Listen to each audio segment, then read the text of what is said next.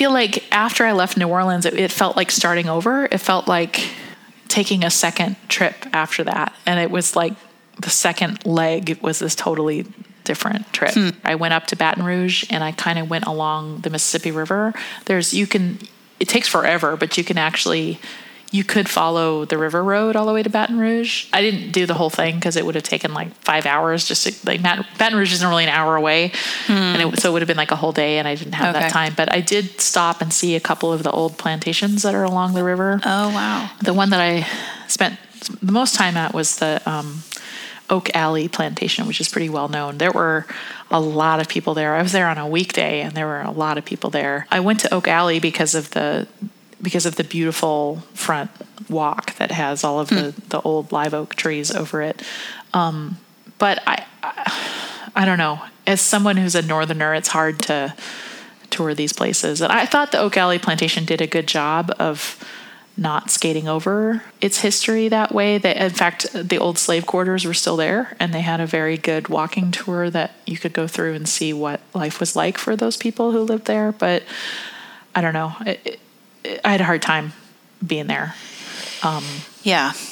and and what was really surreal is there were a lot of um, tourists visiting from places like China when I was there, um, and they were like, there was this couple, a Chinese couple, um, not Chinese American, but like visiting from China, and they asked me to take their picture, and they ended up doing like their whole. They were there with one of their mothers. And they were doing like a whole engagement shoot there, and I just that feels so Wait. weird to me, like doing your engagement photos at a place that used to have slaves. Like, That what? That's yeah. terrible. Apparently, it's a thing. Yeah, and these plantations now, that's how a lot of them make their money. Like some of them are, a lot of them are open for tours and things, which is what I did. But they also, especially Oak Alley, they have like farm to table dinners and weddings and stuff. And I just, I can't, I can't. I okay. I can see that that they need those things to and the upkeep of these places, yeah. right. But I just, So I mean, at what point, like, then you weigh? Is it more important to keep these places open to the public so that we can come and see our past? I know. I know, and I don't want to skate over that. Right. But I feel like they should be treated more like memorials. Yeah, I guess. right. Like you would never have your wedding at Camp Minidoka. okay. And like you can visit Camp Minidoka. It's a National Park Service property. I don't know what that is. It's a Japanese internment camp in Idaho. Okay. Nobody's going to have their wedding at right, Camp right, Minidoka. right. Yeah. The only people who had their weddings at Camp Minidoka were the people who were interned there. they had weddings there. Right. Um, don't have Yeah. your engagement shoot at a freaking plantation, please. Yeah. like please. I that's that's messed up. Or have your I like mean- don't have a yoga retreat at a plantation. Like please don't. And that those sorts of things happen. And oh, that's terrible. I can't handle it. Yeah. I really can't handle it. I went up to Nashville after that and I polished off my 48th state by doing that. Wow. I had never been to Tennessee, which is really weird. Huh. Yeah. It's so long. I feel like you have to drive through it to get to Yeah. another place pretty frequently. I've been in places where I could throw a rock and hit Tennessee. I even have a drawing that I did from a plane over Tennessee, hmm. but I had yeah, never stepped foot still in does Tennessee. not count. I know. I just was having this debate with somebody about like if you don't leave the airport. No, Yeah. it's it's firmly you have Yeah. not been there. Yeah. Like you cannot count that Yep. as a city. Okay. Anyway, forty eight. Wow. Yeah. Yeah. I need somebody to send me Okay. to Hawaii, Yeah. What's and then what's fifty? Alaska. Okay. I drove the the um, Natchez Trace Parkway. Have you heard of that? I have not. Have you heard of the Blue Ridge Parkway? Yeah. Mm. It's like that. Okay. It's not as long, but it's like 500 miles long.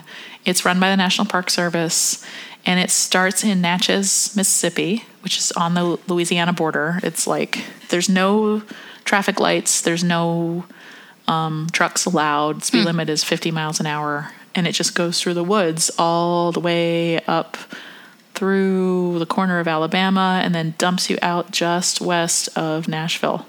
I had two reasons to go to Nashville. Um, one, my aunt just moved there. So my dad's baby sister, um, who is awesome, she's a hoot, also named Mary, Aunt Mary. Um, she and her husband just moved to Nashville. Um, so I went to see them, and then I, I made a pilgrimage to see Hatch. Show Print. I am so glad that you did this. Oh, man. I love their stuff so much. Yeah. So, for people who aren't familiar with Hatch, um, Hatch Show Print is a letterpress studio. They have made uh, the show posters for musicians and other. They've done more than that, but they're known for their show posters. They've done that since 1879. Oh wow. Yeah. so they're. I think technically they're the second oldest shop in the country, but you know, I don't I don't care. actually know who the. I know. I mean, that's know. amazing. so uh, Jessica knows the woman who runs the place, Celene Aubry, who whom I knew through social media, but I had never met her, and she was so generous. She. I asked her if she'd be willing to show me around because you, if you go there, um, they are current. They they're now under the auspices of the Country Music Hall of Fame, and so they're inside the museum now. Like they've moved. They're not in. They're like their shop is now inside the museum. Huh. So people who visit the museum can see them, but you can't go walking through the studio like for safety reasons. So there's mm-hmm. there's basically like this barrier. You have to like stand behind the barrier and peer in. And and so I was hoping I could maybe see a little bit more than that. So I emailed Celene. Jessica put me in touch with her, and I was like, I'm going to be in town for the first time. I'd really love to see Hatch. Would it be possible to meet you for a little bit and maybe see a little bit inside. And she's like, oh, yeah, sure. So I came in. She spent four hours with me. Whoa. She spent half a day with me. So Wow. generous. Celene, you're awesome. Thank you so much. That was That's amazing. Yeah. She showed me everything. Like every, she took me in the back. She like pulled out wood cuts that were hundred years old for me to look at. She, you know, we went rifling through cabinets and things. It was just incredible. I That got to see like every nook and cranny of that place she knew her audience. it was just amazing. And to see the history of the shop that really paralleled the history of the country music scene and the and the songwriting industry in Nashville was just fascinating. Hmm. So you'd you'd kind of have these parallel industries kind of growing up side by side and they both kind of fed each other. So you'd see these posters advertising, you know, Johnny Cash at the Ryman Auditorium or or whatever and this poster history also had, I think, in a way, a part in preserving the music history of Nashville. Like they almost tore down the Ryman Auditorium, and it's it would have been a crime had they done that. And uh, Nashville has suffered like a lot of cities in the Midwest and in the South where um, they have torn down a lot of the old buildings and put it in parking lots and um, so a lot of the old honky tonks and uh, there used to be a lot of print shops in Nashville. Those places are long gone, a lot of them. And so what people know about now in Nashville is like one little strip of honky tonks that it's like Vegas or Disneyland and um, places like Hatch are still going. And so they're still preserving a glimpse of what that city was like and has been like for so long. So it it's, was just fascinating. And especially I'd never been there before. So I kind of got to have like the real tour for what Nashville really feels like and not the sort of gentrified suburban city that's kind of swallowing everything right now. yeah, it's gotten to be kind of a hot destination. Very much so. I And a lot of, like my aunt, a lot of Northerners are moving down there. Um, you know, because the climate's the climate's nice. You know, they don't. My aunt was sick of winter, and so although Yeah. they, they they get snow there, but not like you But do not- in yeah. New Hampshire. Right. Oh, Yeah. yeah. after Nashville, I kind of started winding my way west, and I wanted to see the Southwest, and um, I, but I didn't want to be on the interstate if I could help it. So I, I went through, um, I went diagonally through Arkansas. I saw Hot Springs, Arkansas, which was a Victorian resort area, hmm. Victorian and early 20th century, and there were natural hot spring baths there, and the whole town or part of the town is a national park now. Oh, And so you can go into these old bathhouses and see these like old soaking tubs, and there's like stained glass ceilings. It's oh my gosh. beautiful. Oh, wait. Did you post a stained glass? Yeah, the mermaid, Yes. the naked Oh, mermaid that's lady. gorgeous. yeah, Huh. yeah. I so people would go and take the waters in hot springs. Yeah, Oh, that was beautiful. It was completely madhouse. I was there on a Saturday, and there were like a billion people there, and Were they bathing or touring? um, both. Okay. Like the some of the old buildings are just kind of museums now, but Okay. a lot of them are still operating and they're like spas. And I didn't do any of that, but you can. You can go and have a mineral soak and Hmm. Wow. have a massage and have a warm bath or like yeah. So it, it was beautiful. Um, I also stopped in Little Rock to see the um, the high school where uh, the Little Rock Nine, the the black students integrated um, and had to have the National Guard come in to protect them during that school year. That's also run by the National Park Service, although the school is still a high school and they're still the Tigers. they still so they're in a high school that's run by the National Park Service. there's a museum. the The Park Service helps maintain the building, and there's a museum across the street. Um, but the school is still a high school. Wow. Yeah. So it was one of the battleground schools during the school integration Okay. fight, um, and this was in the late fifties. Um, I got to drive across Texas again. Did you go a different Oh way? yeah, I stopped drawing here. Yeah, I did. I did go a different way. I, I overlapped a tiny bit because I didn't have a choice. Um, so let's see. In Nashville, I kind of, I actually, I actually went up into Kentucky for a bit because I could. Um, then I attempted to take a river ferry, one of the last river ferries across the Mississippi, and I was prevented from doing it because the river had flooded. So they had to they had to cancel the ferry. But it was one of those old school like you drive down this road in the middle of nowhere there's no towns at all and then you the road ends at the river and then there's a button on a pole What? and you push the button and you wait and 15 to 30 minutes later a boat shows up Are you kidding i'm me? not kidding There's a button on a pole. there's a button on a pole and a white piece of paper taped to the pole that says push the button That's amazing. That's the system. yes push the button push the button and you pay your i think it i think it's $14 now Oh wow! So Uh, how many cars can it fit? Is I had just no one- idea because I couldn't take the boat. I, I Oh, drove okay. down there, and actually, my first clue was that I was like, "Wow, river seems really high." It was well into the road at that point, and, Oh. and like it wasn't covering the pole with the button, but it was not far. and so I was like, "Hmm, well, it says push the button." So I pushed the button and then waited, and nothing happened. And I didn't know. Well, how long do you wait with nothing happening? Right. And then this woman pulls up in a pickup truck that was marked with Missouri State Parks, and she said, "Oh, the river's the ferry's down." And I said, "Oh, really?" She said, "Yeah, because the flooding, they can't. It's the river's too fast right now. They can't get Oh, it across safely." And I'm like, "Oh, okay." And I looked a little sad. She's like, "You came a long way, did you?" know?" I'm like, "Yeah, I kind of did." And she said, "I know a shortcut." So we drove up on the levee. I was following this truck, like on this gravel sort of road, oh. not quite a road. Like first we followed along the bottom of the levee, and then we drove up on it for a while. And then she oh. took me in this back way to town. She's like, "Keep following, to keep driving on the levee, and it'll hook you up at the interstate." And I'm like, "Okay." Whoa, and I that took me to Memphis. that's bizarre. Oh, yeah, I didn't. Me- I went to Memphis, and I went to Graceland.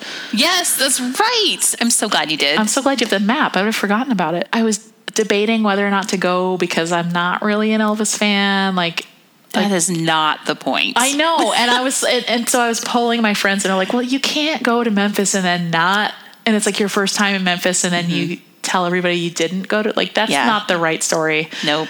So, and Graceland is like $50. It's really expensive. and that's the base, that's the cheap tour. yeah. Like, I remember having to pay to get into the gift shop. Oh, you don't. Yeah, you don't have to do that anymore. But you have to pay to park. You have to Yeah. pay to see the house. You have to, if you want to see the records, you got to pay to see those. Like, oh. Yeah, yeah, I didn't remember seeing the records. I must not have been paying enough for that. yeah. So, and it's this whole big circus. Like, Mm-hmm. it's not right in town. It's in, it's on the south end of town, like in the burbs that were built in the fifties, because that's where where he bought his house. And and there's this huge. They've now built this huge museum complex across the street from the house. And that's where you have to park and that's where you get your ticket. And then you have to get on a little shuttle bus to go across the street. And it drives you up to the house. And then they give you an audio tour, which I hate. So I'm like, and it's like on an iPad and I'm like trying to juggle my camera. Oh, like, I hate this. but it's a self-guided tour of the house at Oh, least. okay. So you have to, you can only go one way really, but you can mm-hmm. kind of, if you want to hang out for 10 minutes in one room, you can. Okay. But I went kind of at the end of the day, so there were fewer people. I got on the last tour of the house.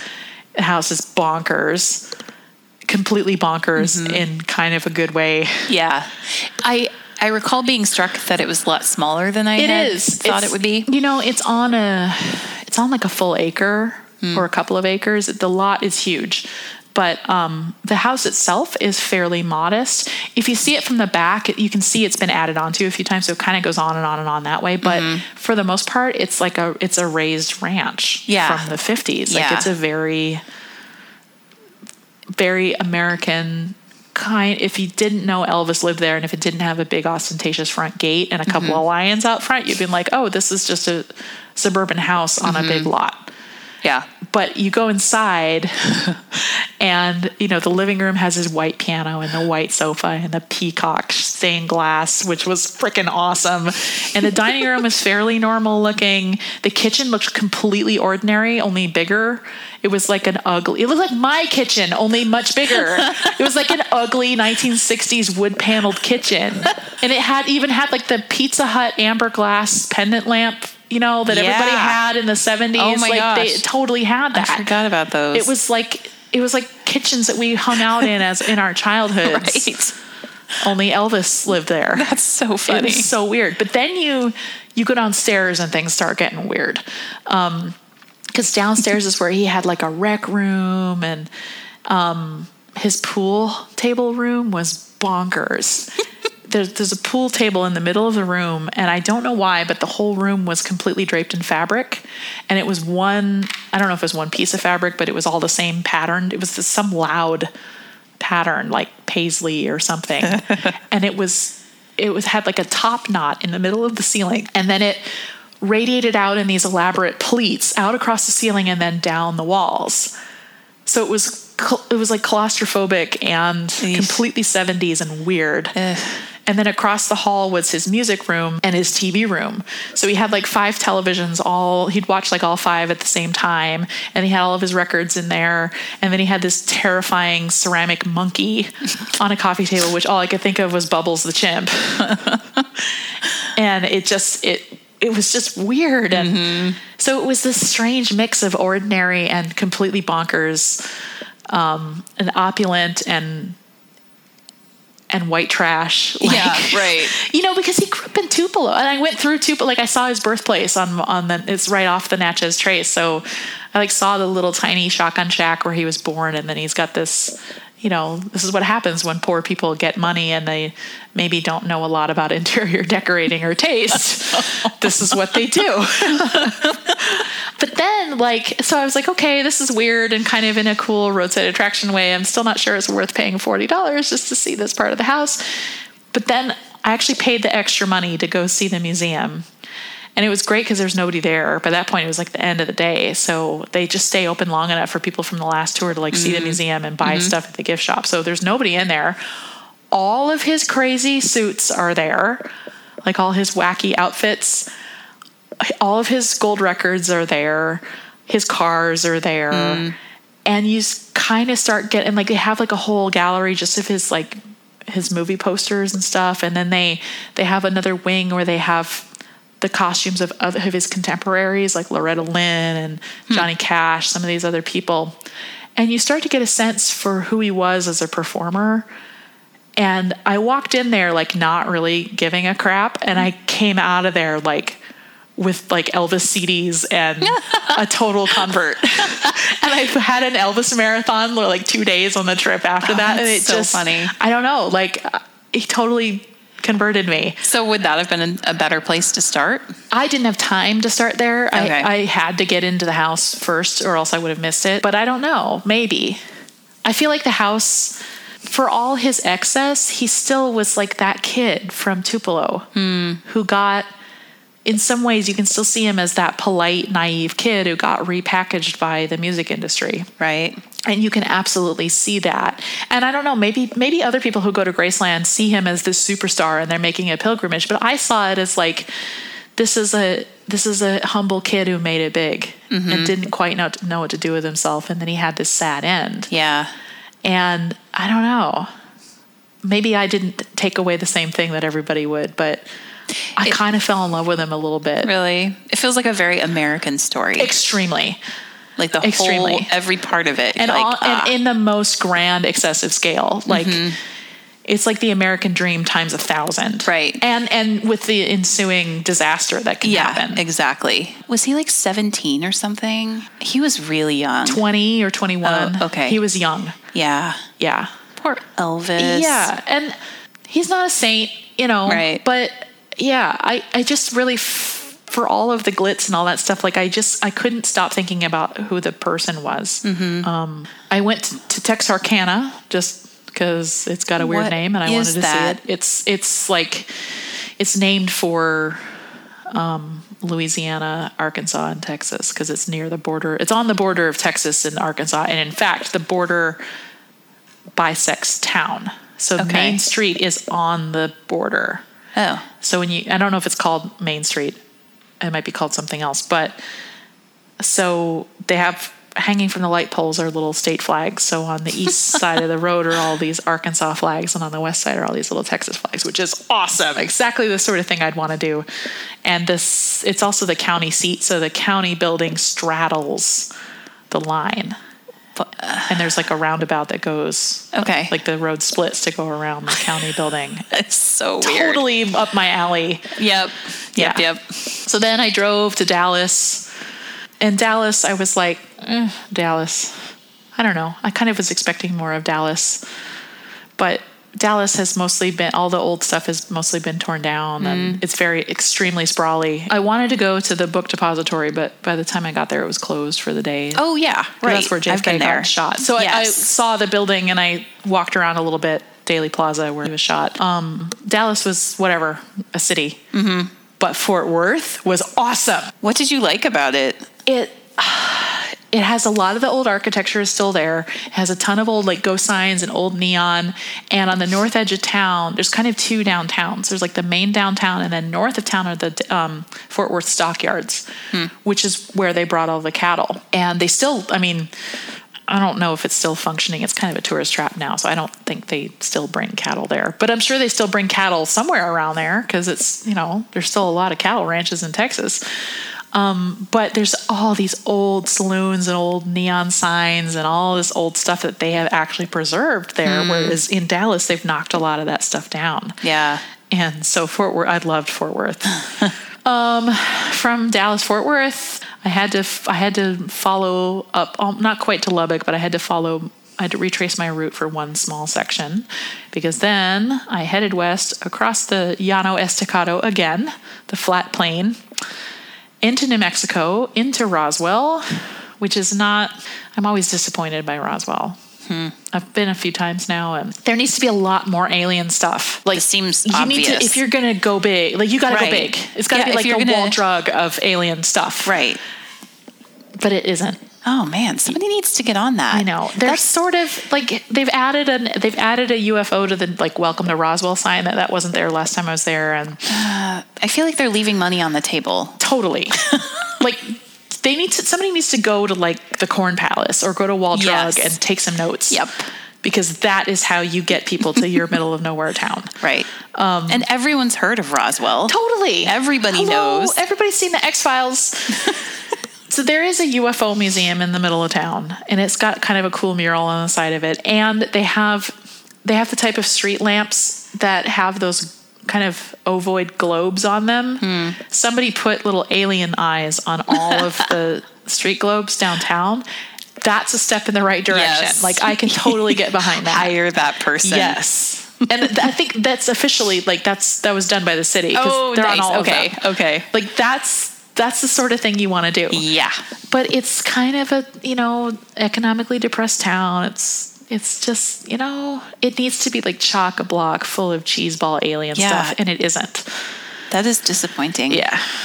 So I stayed in Ruidoso, which is about an hour past Roswell in the mountains, which is pretty. It's, you know, up, it's up at elevation, hmm. a little windy valley town. Then the next morning I went down to Alamogordo, home of the world's largest pistachio. they grow a lot of pistachios there. Okay. So there's a big there's a pistachio farm and there's a big fiberglass pistachio like 30 foot tall pistachio. and then I went to White Sands National Monument, which hmm. is where Boyz II Men had that video. Oh my gosh. yeah, see, you know exactly what I'm talking Yes, about, I don't do. you? I'm down knee. Yeah, I went there. I'd never been there, That's So funny. and Yep. it's super weird because it's it's sand dunes, but they really are. It looks like snow. It's pure white. It's so white, like even with I was wearing sunglasses and I was blinded. It was Yeah. so white, and I was there very early in the morning. I was there like seven thirty eight in the morning, and it was still like oh Wow. yeah. Um, and the dunes are in the middle of a missile range. So there's like part of the dunes are carved aside as a national monument, and then the rest of the dunes is where they blow shit up for the military. Okay. And every so often they close the highway. And it's closed for like an hour at a time because they're doing missile drills and they don't want anybody anywhere near. Uh-huh. So I didn't happen. I was there, which is thankful. But Yes. yeah, that was it was eerie and That's strange. Yeah, that really is. Yep. That's very disconcerting. Yep. Um, then at Las Cruces, which is where everybody ends up, because it's kind of it's Las Cruces. It is a It's- crossroads, Right. Yeah. No matter where you are, you're going to end up in Las Cruces. So then I headed west on the interstate for a time because there's nothing else there. And then just before the Arizona border, I dipped south on this little road. And then I went into Arizona for this little tiny town called Portal. And Portal is a sky island. We talked about this Yeah. in the islands episode. Yes.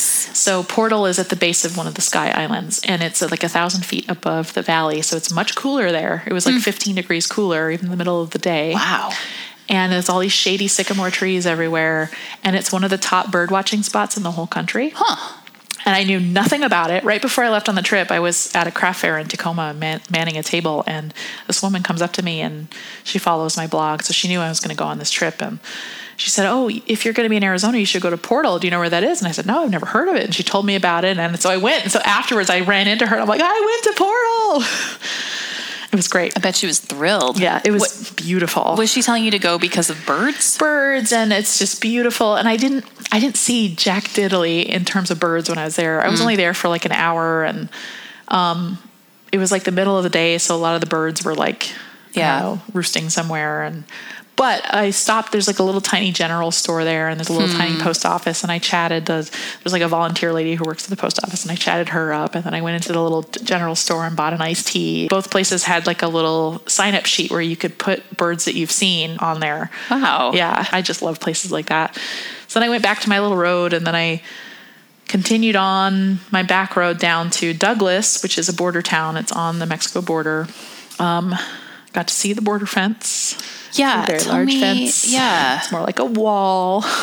Hmm. Still interesting town though, and there was a lot of like the architecture there felt a lot like what you might see in Mexico, like a lot of like adobe apartment buildings in a row that are sort of one-story places. Then I can, uh, if you continue on the road, it, it dumps you out near Tucson, but on the way you pass through Bisbee, Arizona, and Tombstone, neither of which I'd been to. And Bisbee, I just I sort of knew about, like I I had seen it mentioned before as like a cool place. Bisbee is home to the Queen Copper Mine, which is I don't know if it's the largest, but it could be. It's like one of the largest open pit copper mines in the world. And it's still there and it's right next to the road and you can like pull over and look into this giant gaping pit. But they started mining in the 1870s maybe. And the town is built in this narrow little canyon adjacent to the mine. And on the south end of town is um, Lowell, is the town of Lowell. Okay. Which was in like the 1930s. It became like its own little thing and it looks like a movie set. It's kind of a ghost town. But it's beautiful. But then Bisbee is much older. Bisbee is like a Victorian era town built into this very narrow, kind of Y shaped canyon. And you have these ornate painted lady Victorian hotels and stuff and brick buildings just chock a block shoved in this narrow canyon. And there's all these little streets that wind through and the streets are barely one car wide and it's phenomenal and gorgeous and beautiful and hmm. kind of unsettling because the mine is right there Yeah. it was amazing and totally unexpected for me because I didn't know anything about it.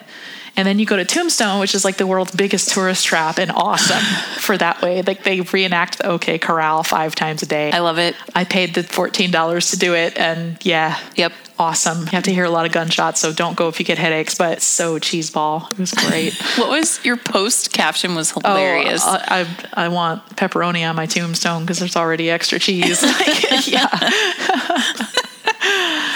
Yeah, it looked really excellently cheesy. Yeah, I'm a big fan of the newer movie, which is not historically accurate at all. But it's the one with Val Kilmer, and he's mm-hmm. he's, he's Doc Holliday, and he says, "I'm your Huckleberry." Like, yeah, I think I may even wrote that on your postcard. Yes. And I did not know what it was referencing. Oh, go watch that movie. Okay, okay. Go watch that Thank movie. you. It's really funny. it's it's not historically accurate, but it's funny. Oh, it's funny. Um, they have a um, a historama, which is sort of like a cyclorama. Mm. Okay. Is- you know what a cyclorama is? No. There's one at the Met in New York. It's a cyclorama is a mural that's painted in a round room. Okay. So it's like a 360 degree panorama of stuff. There's I think the one in the Met is of Versailles. okay. I think. But the Historama is like an interactive puppet history diorama thing. And Oh Just- it's just the this word. big spinning diorama that it was round like a merry-go-round, like those Mm-hmm. old merry-go-rounds, but it had like a sloping side, so they would rotate it, and each side that they rotated to face you on this stage had a little diorama scene on it with like puppet buildings and puppet dead guy and like puppet donkey that would kind of move animatronically. And then while the thing was spinning they would bring a a screen down and they'd project scenes. This was obviously done in the 50s it was narrated by a young vincent price. No. yes. No. it was incredibly boring but awesome. This That's amazing. and not politically correct at all Yeah. But they were like, Tombstone, the town that wouldn't die. and first, the tragedy of the mine. And they saw it, it was filling with water, and there was nothing they could do to stop it. And then the little puppet guy's like, no, no. It was so good. Oh gosh, that's amazing. You get to see the Historama for free if you pay to see the gunfight at the OK Corral. Good to know. Yes. So funny. this is how I spent my day. I'm so glad you did. Yeah, I missed out on Boot Hill. Sadly, I um after that it was like the end of the day, and I didn't want to pay admission again to go to Boot Hill, and I was kind of OD'd at that point. And now I, I'm kind of regretting it. I didn't see the cemetery, and that's where they have wooden tombstones that say things like. Um, here lies less, less more, shot to death with a 44, no less, no more. I didn't know those were real. it's, yeah, okay. that's where they stole them from. was- Oh my God. Yeah, yeah. Spent that night in Tucson, which I've seen before. The next day, I went on another day that you would have hated because no people whatsoever. I went out to the desert to Organ Pipe Cactus, which is here, National Monument, eight miles from the Mexico border. Ain't nothing there except Yeah. ca- it's beautiful. You take this very primitive gravel road through the mountains to see the cactus, kind of like Saguaro National Park, but not right next to a major city. Um, then I, the drive is so beautiful because you go through these Sonoran desert plains and there's like saguaro cactus and it's gorgeous, but there's nothing out there. Like you have to make sure your gas tank is full and Oh, that's terrifying. Ah, then I went the back road up this way, up south of Phoenix, saw some ancestral Puebloan ruins, saw neon signs around Phoenix, which is a great sprawling armpit of suburbia, but has some good neon signs. Next day, I went to Sedona. Hmm. Was hugely disappointed by oh, Sedona. really? Hugely. I've wanted to go because it sounds gorgeous. Everybody's been telling me for years that Sedona is so amazing. You gotta hmm. go to Sedona, blah, blah, blah, blah, blah. The scenery is amazing. It is beautiful. The red rock there is stunning. But there's stunning red rock all over the Southwest. Mm-hmm. What makes Sedona something special is that there's this new age hippie baby boomer town full of yoga shops and like new age crystal things. Yeah. It's supposed to be like a convergence zone of, I don't know, chakras, or that's not the right word, but like, well, you can see the coming out of face the that. I'm making right now. That is not my cup of tea. you don't say. it looks to me as an like it just it looks like a suburban strip mall, except it's all yoga studios and crap like that. I it was incredibly touristy. There were a million people there, even on a weekday. They have those damn pink jeep tours that take you out and like rumble over the red rocks, and I just like, mm, yeah, no. There is a really cool rock formation called the Coffee Pot. It really looks like an old coffee pot. but and I went to Red Rock State Park, and it, the scenery is beautiful. But I just it's no, it's no more beautiful than the Red Rock parks of Utah. Hmm. With far with like there's fewer people at a lot of those places. So I mm-hmm. just I don't know. It felt overrun and over touristified and polluted and hmm. I don't know That's too bad. yeah but there was a really great little um, some of the surrounding towns have like these crazy mining histories and have really interesting architecture. And there were a lot fewer people there. So I was much more interested in the stuff that was around it. There's a, some ancestral Puebloan sites, like Montezuma's Castle is nearby. And um, so there's a lot of really interesting stuff there. I just thought Sedona was the least interesting of all of it. Hmm. And I was really looking forward to it because people have been telling me about Sedona for years. Yeah. And I finally got to go and I was like, what the hell? so I actually was kind of mad when I left there. then I went over super windy roads in the mountains. And then I went to Nothing, Arizona, because there was nothing there. Yeah. Yeah. Then I went to Lake Havasu City, home of the London Bridge. Yes. My grandmother lives there now. Okay. She's lived there for a little over a year. So I stayed a couple nights with her. We went and sang, I sang karaoke for the first time in my life Oh my goodness. at the Elks Club. Oh, that's fantastic. Yeah. Oh, they even had, oh my God, they had so much elk themed decor in there. It was Really? awesome. Yeah. That is that's wonderful. There's nothing old in Lake Havasu City except for London Bridge because the Mm-hmm. city wasn't incorporated until the 1960s, so it's very like suburban. But the Elks Club was fun, and I was the youngest person in there by far. By far, yeah. And so I I sang um, "Stand by Your Man" by Tammy Wynette. Yep. I was gonna do something else, but. It was like this was the sort of place where you need to pick a country standard, or you're gonna, you know, it's like Yeah, the Blues Brothers. Like we got both kinds of music, country and western. and so I just had Yep. Visions in my head of people throwing beer bottles at me if I didn't sing a country song. So, So funny. so I sang "Stand by Your Man," and then people made me go up for an encore. So I went back up and I sang um, "Crazy" by Patsy Cline, and everybody was like, Oh. "Oh my God, she can sing!" That's great. Is there video of this? there is not, Dang it. and I'm very happy about that. But I'm not. I think I wouldn't have had the guts to do it if there was going to be video. Yeah, I understand that. Yeah. I love the idea of singing karaoke in the Elks Club. Oh yeah. I, it's that's just perfect. and everybody had that the special that night was broasted chicken. Like it's their Oh like gosh, oh my god, so great. It's like I feel like I feel like this trip was like the ultimate slice of America. Like Mm-hmm. th- that was America right there. yep. So after I saw Grandma, I doubled back because I didn't want to. I had just done California last year, and I didn't want to do it again. And I had didn't want to do Vegas again. Mm. I was done with that. So I doubled all the way back up to Flagstaff, and then went up back north up to Navajo country, and that's where I saw the dinosaur footprints that I I am so jealous. I really am. um. I went up to Page, which is way up here. Have you been there? Okay, so yes, yes, I have. And when my husband and I were planning our Southwest trip that we did, I don't know, 10 years ago, I was using a really old National Geographic map. Oh, And we were trying to make plans, and the town did not exist. no, Page did not exist At that point. Yeah. Page is a new town. It's new because they Of the dam. Yes, Yep. the Lake Powell got dammed up, Yep. and so So this was like late 50s, early 60s. Yeah. Yeah. And I had acquired this huge box of National Geographic maps at an auction when I was in high school, and I still have them. And so I was like, no, no, no, we don't need a map. Oh, I've God. got And there one. wouldn't have been any roads there, like nothing. It's completely different. Yeah. And it was hilarious to figure that out. My and then we got to Page, which is like brand spanking new. Mm. Like the churches that, that road. Did you see the street that has every branch of church? And probably a synagogue. I'm not. I can't quite remember. I saw it but at like, the very end of the day, and I was really tired at that point, so I don't think I registered it. But I did notice there are a lot of brand spanking new, mo- like hotels. Yeah, everything was In fact, new. I stayed in one that had only been open a month. Okay. Wow. Yeah, That's very new. Actually, it was kind of nice because nothing was gross yet. right. it didn't have that layer of crime. Yeah. Yeah. Uh, yeah. I think we camped there because, yeah, we camped. Oh yeah, so you guys went to Antelope Canyon then? Yes. Yeah. So I That's I did why we were the there. upper. That's why I went there too. Yeah. Because I'd never done it. I did the upper one because I was worried about. Everybody had told me about be very careful with your camera because of the fine dust that's going Mm-hmm. in, and and I was like, I don't want to worry about ladders getting and my camera.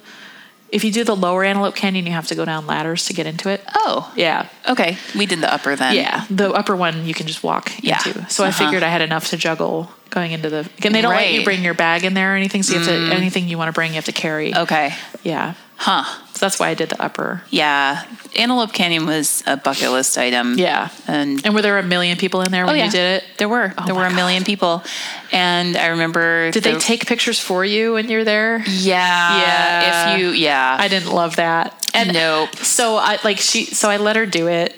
Whatever she knew, she knew she's, she knew what she's Yeah, doing. they do She's know what they're doing. Yeah. but I wasn't interested in that per se. Like she she was helping everybody take pictures of like the funny formations. Like this is the one that looks like an eagle, and this Oh is the one that looks like a bear, what? which is fine. Like great, whatever. But I was really interested in like negative space and this weird, it's you know, gorgeous. that's what I and like close ups of these striations in the rock. And, she, and she kept looking at me like, "What are you doing?" I'm like, "I'm taking pictures." capturing the good part of this. so like I gave her a nice tip at the end, and I like I just you know wanted to be nice and everything, but I was like, "Ah, "Just let me take my pictures." Mm-hmm. I know. Yeah. Yeah. It was featured in a Donna Karan ad. Oh, in no. The, no, no, in the 90s. Okay. This was the first time I'd ever seen Antelope Oh, like Canyon. the like the Boyz II Men video in yes, the 90s. It's very, yes, yeah. it's the same thing. And ever since then, I really wanted to go to this place, and so that is why we went. But, um, but yeah, I can't imagine taking pictures of rocks because they look like an animal. that people versus people were going nuts over that. They were like, "Oh, look, it's an eagle," and I'm like, "That, yeah, yay!" Oh my gosh. Have I told you? I definitely have a chip on my shoulder because I was a cave tour guide. Oh, right, in, And- in Wisconsin, in Wisconsin. with, with where my husband took his geology Yes. students.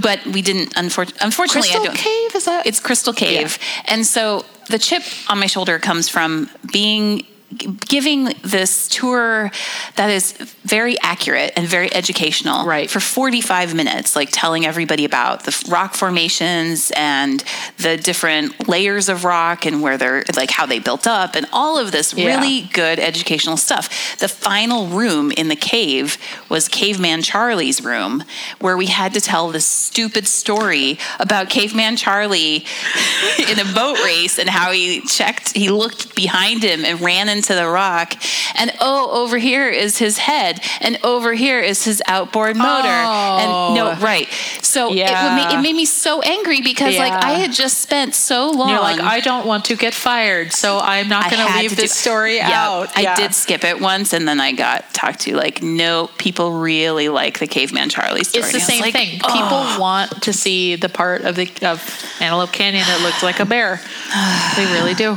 yeah, And I, yeah, Yeah. I did not like being the person to uh, to give that story to them, but I was required to. yeah, yeah. So, so But yes, even even with all of that, like it is, and I was not there. It was an overcast day when I went to see it, Mm. and so I didn't get any of the like spectacular sunbeams that come through because there was no sun that Yeah. day. It doesn't matter. It's it's incredible. It like is it doesn't matter what It the is weather is. Absolutely stunning. Although the weather was just overcast enough that I was like, I am really worried about flash floods right now. Uh, we actually stopped at the Bureau of Land Management, Mm. the BLM, before we went into a slot canyon because we Yeah. heard these terrible stories, Well, including Antelope Canyon. There was like 25 years ago, some French tourists got swept away and Yeah. died. Yeah. It, yeah, absolutely. And- And, so- it doesn't it- even have to be raining there. It can be no, raining it was 50 Zion. miles away. It, Yeah. like there was a storm at Zion, and it all comes channeling through. It's all the same river system. I know, but it's terrifying. Yeah. So yeah, the only way we would do it is when we checked, and they're like, "Nope, you're good." Yeah. like okay, gonna Yeah. trust you because that's really scary. And then when you're going through some of these slot canyons, you see the branches way above you. Yes. that got stuck from the last Yep. flood. Yep. and have an idea of how Yeah, and- how wrong this can go. But I'm so glad I did it. And then at the end of the day, it cleared up. The sun came out. And I went to, and I actually was planning to do this before Antelope Canyon. I wanted to see Horseshoe Bend, which is a mm-hmm. bend of the Colorado River. And it's this very deep, narrow canyon, and it goes in this perfect horseshoe, and you can hike out to it and stand at the kind of the apex of the hmm. horseshoe and see both sides of it.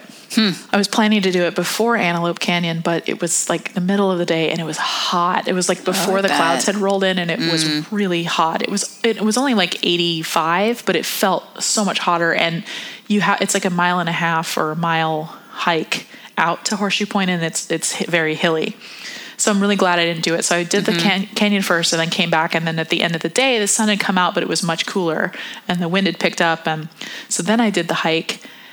Absolutely gorgeous. And the hmm. light it was like the end of the day so the light was like raking in and bouncing off the river. Wow. there were a billion people in there too and it was all it was like foreign tourist day i was like the only english speaking tourist Oh, yes. there We found that quite frequently on our Especially tour in of the Southwest. Yeah, Yeah. and everybody. and it's um, always on a weekday they always travel Yep, on the and weekdays they do. They rent the um, RVs. RV. The, what is it? America Cruise America. Yes, Cruise America RVs. There were a ton we- of those, and I struck up a conversation with a gal from the Netherlands, Hmm. and somebody who was German asked me to take their picture, and somebody else who was visiting from like Pakistan. I was talking Mm-hmm. to them, and they asked me to take. I always get asked to give people take pictures with Yeah, people because I'm Because non-threatening. you're non-threatening. Yeah. Yep, yep. Me too. All this, and I have a big buku camera, so they assume I know what I'm doing. Right, and also you're not going to steal theirs. Right. So Not that. I mean, yeah. I took a lot of pictures of other people for them on this trip.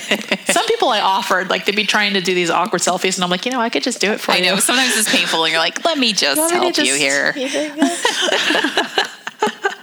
Have you read any Edward Abbey? No. I would recommend reading him. So he wrote a book called Desert Solitaire, where he spends Oh, I've heard of a that. lot of time in Arches National Park, and he was like a park ranger, I think. It's really good. He also, and I can't remember Writing if it down. In, in that book or a different one that he wrote. He goes hiking um, through Lake Pow- the the canyon that eventually gets flooded when Hmm. they dam up Lake Powell, and finds like petroglyphs and just he camps on the river. Like it's a really cool story. So he probably went to Rainbow Arch and all of those. I think so. Yeah, It's I- been a long time since I read it, I but didn't it's do any of that because obviously you need to see it by boat and all that. right. I, I was really glad I read that before our trip because it gives you a really good sense of place in the Southwest. It's sort of like um, I think it's called Beyond the Hundredth Meridian. It's by um, Wallace Stegner, and it's about the John Wesley Powell party, mapping out the Colorado River. Um, yeah. Um, so I spent the night in Page because there's nowhere else to there's stay. nowhere else. Yep. Nowhere else. And then the next morning, I doubled back a little bit and I went along the Vermilion Cliffs, which I'd always wanted to do. It's like, you know, there's so much to see there that I was kind of playing. This whole trip was like mop up of all the places. like I've I've spent a ton of time in the Southwest, but almost everywhere on this trip was somewhere I'd never been That's so great. because there's so many different places. yeah, that seemed like the theme of your trip was was mopping up Yeah. or like this thing I'd had to pass in the previous yeah, this trip. road and- that I couldn't take, the Yep. road not taken. I went back and took Right, it. right. like, um, do you know about the the grand staircase?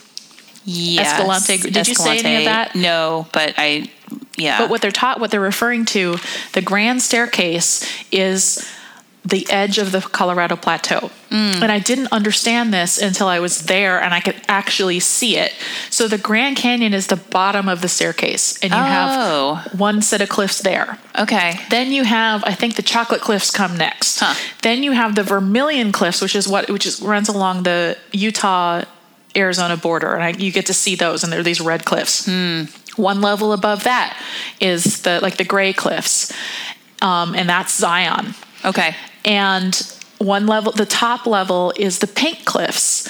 And that is Bryce Canyon. So Bryce Canyon is at the very, very top of this Okay. huge, massive, hundreds mile long staircase of plateaus that are eroding away. And the Grand Canyon's at the, is the oldest and at the very bottom. Okay. And I finally understood that Wow. concept when I got to That's be on fascinating. four of the five levels or whatever it was. I never understood that reference. Yeah. But that makes perfect sense now. Okay. And they actually, I finally, I want to say at Bryce Canyon, they had a, um, they had a model. They had like a diorama of what it, it was, and I finally was like, oh, I get it. Mm-hmm. So yeah, so I got to I got to go along the bottom of the Vermilion Cliffs. So once you get out of there, it dumps you into the back door of Zion, and I went to Zion on a Saturday morning Ooh. at the end of spring break. Oops. Yeah, That's really I knew I knew it was going to happen, but it's just how it That's worked out. really- So I had been to Zion before. It's been 20 years, almost Hmm. exactly. Uh, I was in high school. I went with my dad. When we went, there was nobody there. You could Hmm. drive through the park. It was not discovered yet. Now they get visitors on the order of the Grand Canyon. And so, like the Grand Canyon, you can't drive in the main canyon anymore. You have to take shuttle buses. And I I left Page at like five in the morning. Mm-hmm. So I was at the Vermilion Cliffs at like at dawn. Hmm. And so I got that was as fast as I could get there, and I got I was parked by like eight thirty. 8:45 and I got the last parking spot in this huge parking lot and I still had to wait about a half an hour to get on the shuttle bus and I was all grumbly about it. and so I rode to the very end of the canyon and got out and then kind of staggered bus stops on the way back. Wow. I one regret from Zion is I didn't walk the narrows. I walked like the first quarter of a mile. Okay. And I chickened out. And I didn't have a lot of time and I was like, I'm mm-hmm. alone. Yeah, yeah, yeah. My shoes are only sort of waterproof. I've seen 127 hours. I know how this can play Is that out. where that took place? no, it's not. I I was mean, like, I- same region, but not. But I yeah, I yeah, I didn't do it, but I don't regret it.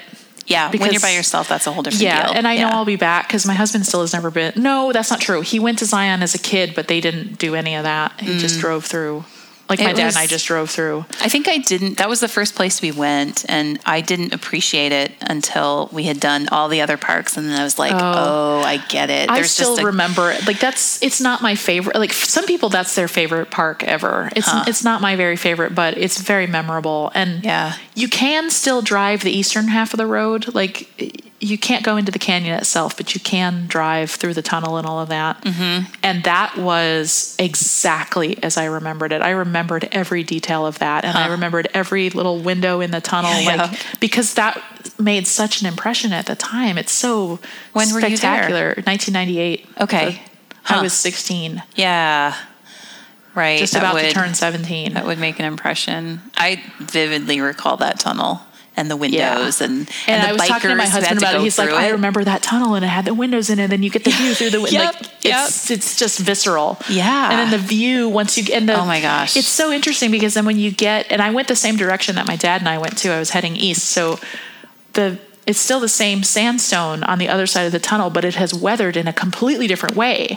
So the rock formations look completely different Yeah, that's true. than they do on the other That's side really of the tunnel True. Yeah, they look very rounded. very on- rounded uh-huh. and very like they have these like ridges in them that they don't have in the Oh wow, I hadn't even thought of that. which I didn't register when I was a teenager, but you know, I observe things for a living now, so I noticed it. Right. But it's it's really it's something you don't forget. Yeah. So after that, I went. I made a loop.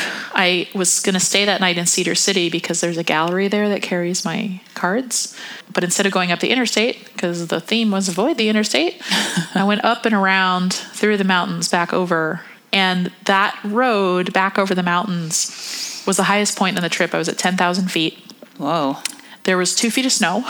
It was 90 degrees in the canyon that morning, and it was 30 degrees with two feet of snow at the top of that road Man, elevation. elevation. So then I went into Cedar City, and then it poured rain on me there. So that's weird. that is weird. Um, got to see the gallery. She made me a cup of coffee. Bless her. Because that's another town where you're not going to find coffee, and they don't have a Starbucks there. It's not big enough. Oh, that's funny. Um, they might. I, no, I don't think they do. I don't think they have a Good Starbucks. to know people. Next morning, I went right back over that mountain road, and I went up to Bryce. Hmm. Also, had not been for 20 years. That is my favorite park. Is it? It's my favorite, and it was exactly the way I remember Hmm. it. And unlike Zion, there weren't nearly as many people there, so Yeah. it was a lot better. Huh. It's you know, it's not it's not near the interstate. It's kind you've it's you out really, of the way. yeah, you really do have to travel yeah. to get to that one.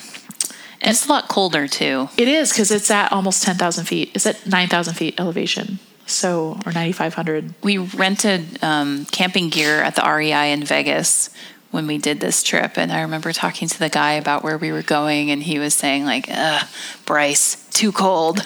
Well, I guess if you live in Vegas, yeah. Right, right. If you're used to it, and if yeah, Vegas So- is in like the low desert Oh Mojave, my gosh, and then it was 117 when we were there. You know, that's the, uh, you bring that up.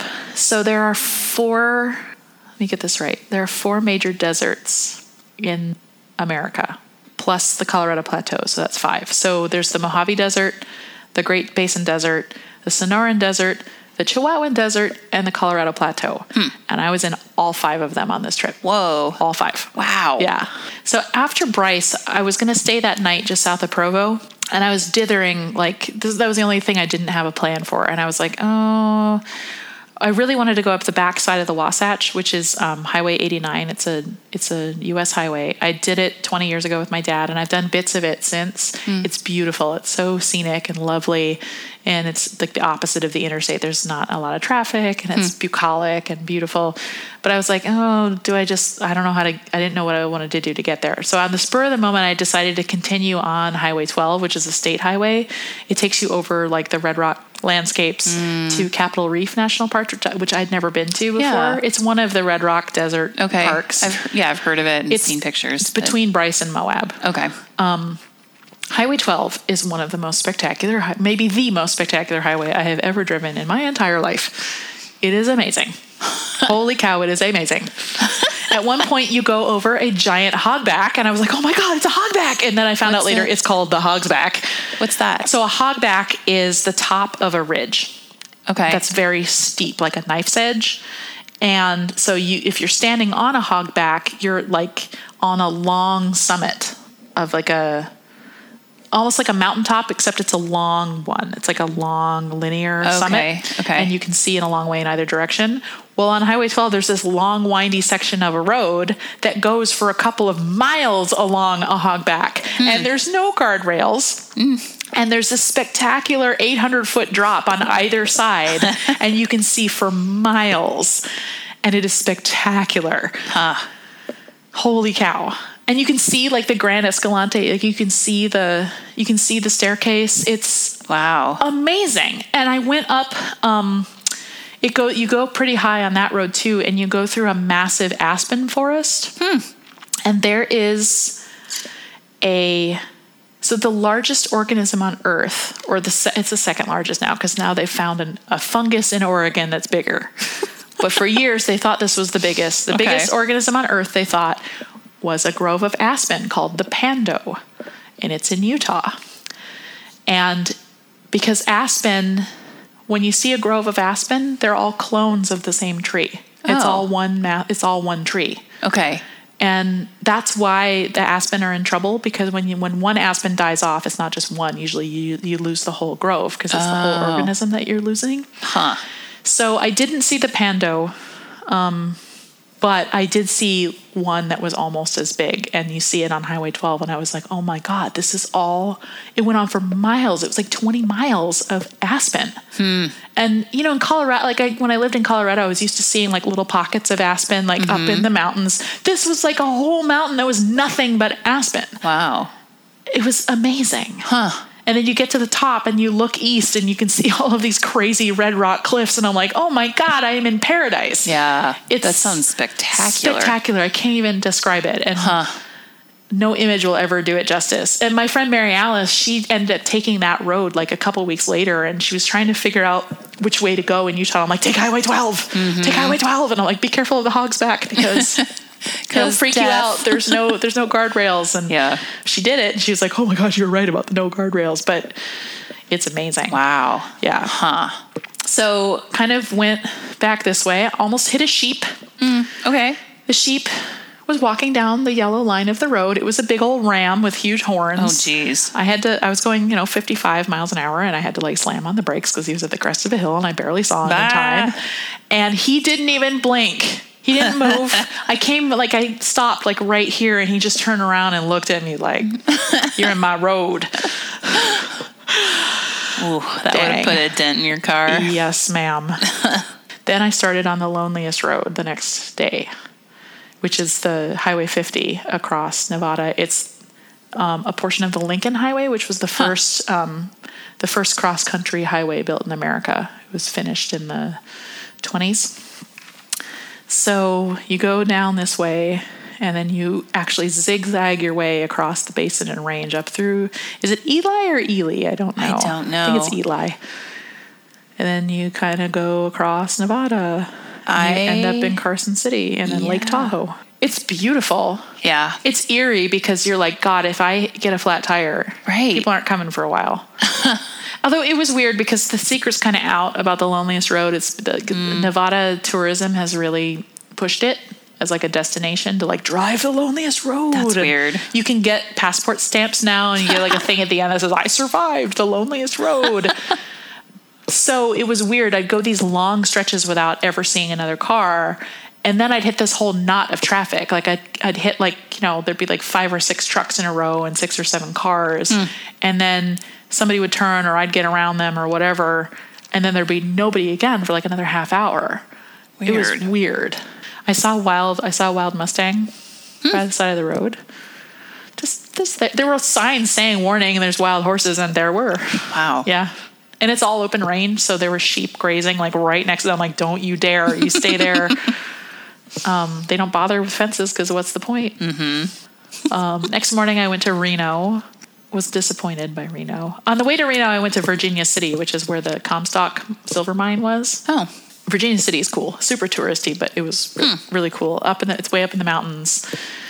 It's like Wild West town. Okay. you know, and then you it dumps you out into Reno on this crazy switchback road through the mountains, and then Reno's in the valley. Then I did the long drive up through California. Then I did the oh my god up 97 up through Oregon, mm. thinking it would be more interesting than five because I've done I five a million times. Yeah. I've only done Highway 97 once when we went to Crater Lake one year. And I did it again, and I was like, God, you can't see anything. You can't see the mountains from there because you're all mm. in this piney forest for the whole way. Uh, the last thing I did on the trip was I went east a little bit to the John Day fossil beds. Hmm. I saw two of the three units. It's spectacular.